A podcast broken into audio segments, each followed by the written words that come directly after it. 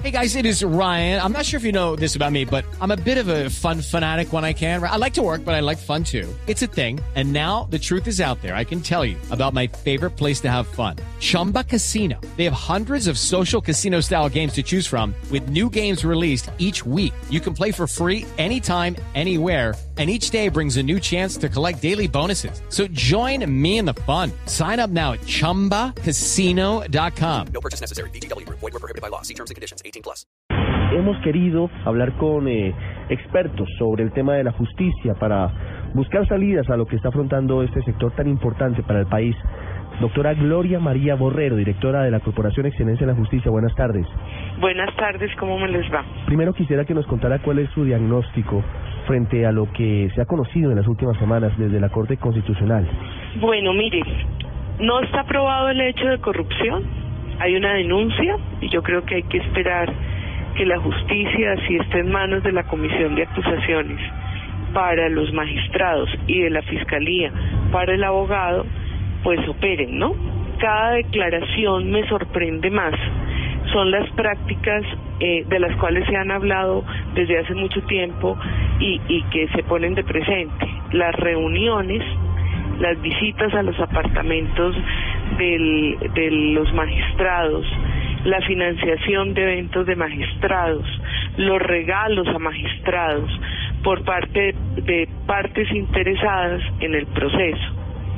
Eh, y eso yo creo que atenta contra la majestad y el decoro de la justicia. Y eso hay que reprocharlo. Eso éticamente es reprochable.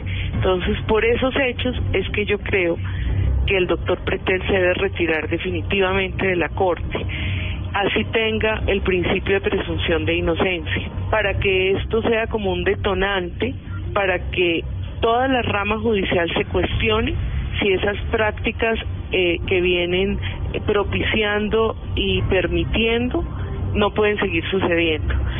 ¿Por qué en esta ocasión, doctora Gloria María Borrero, sí podría pensarse en que se puede dar un cambio en las costumbres de los magistrados frente a otros momentos? Porque recientemente, o en los últimos cinco, siete años, se han presentado escándalos similares la llegada de Giorgio Sale con sus botines a José Alfredo Escobar Araujo, los homenajes de Asensio Reyes, un hombre cuestionado a los magistrados, lo que pasó con Henry Villarraga en el Consejo Superior de la Judicatura. Son muchos ejemplos y nunca se ha podido llegar al fondo de reformar las cosas y de que los magistrados, que son ni más ni menos los máximos representantes de la justicia colombiana, pues cumplan con su norma, pues cumplan con los mínimos lineamientos de ética. ¿Por qué esta vez sí y por qué antes no? No sé si esta vez sí, yo creo que eso depende mucho también de nosotros, de ustedes los medios de comunicaciones y de organizaciones como la nuestra. Nosotros no podemos dejar de insistir que el cambio se produzca. Yo creo que es nuestra responsabilidad en este momento. Tenemos que seguir presionando, esto no lo podemos olvidar, así mañana aparezca otro escándalo, yo me lo voy a proponer como institución y como directora de esta institución. Tenemos que, perdónenme la expresión coloquial, seguir echando cantaleta hasta que el cambio se produzca. De fondo hay algo adicional aquí, doctora Borrero, y es que se habla de dos cosas que son eh, realmente problemáticas para lo que está pasando en la justicia, sobre todo en las altas cortes. Primero, el sistema de elección de los magistrados, que tiene mucho de político, tiene participación del presidente de la República, algunos magistrados eh, son elegidos por el Senado, por ejemplo, en el caso de la Corte Constitucional, y eso ya abre una puerta a las componendas y a los amiguismos y a que no lleguen los mejores juristas a las Cortes. Y lo otro es que, como saben, los magistrados, lamentablemente, y lo sabe el país, la comisión de acusación, que es su juez natural, no funciona, pues entonces actúan como quieren porque saben que no les va a pasar nada. ¿Cuál debe ser la solución de fondo frente a esas dos cosas? Venga, le digo una cosa, no hay sistema bueno ni malo en la elección de magistrados. Varios países, incluso Colombia, ha ensayado varios.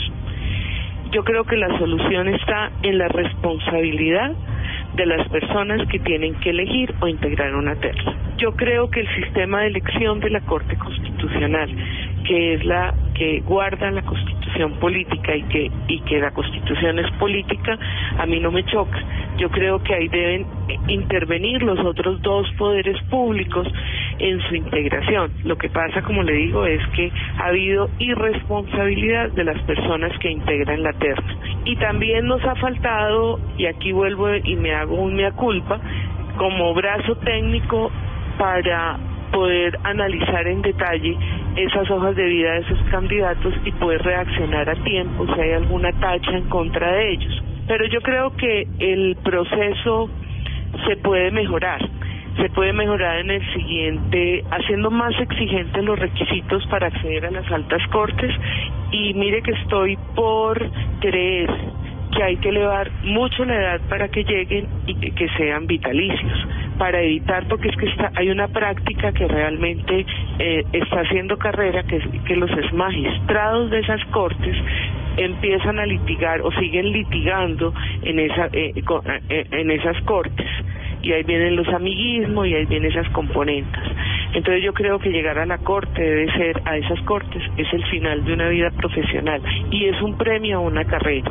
Eh, y también en el procedimiento yo creo que debe haber un espacio para una confirmación, para que eh, y, que nos den espacio a los medios de comunicación, a la academia, a las organizaciones de la sociedad civil para analizar en detalle esas hojas de vida y poder dar tachas. Y la otra cosa que he estado hablando con rectores, yo creo que eh, cada universidad debería como certificar su candidato Aquí las universidades abandonan a sus egresados, como para que toda la sociedad nos responsabilicemos de esos altos magistrados que llegan y de esa manera podamos depurar el Poder Judicial.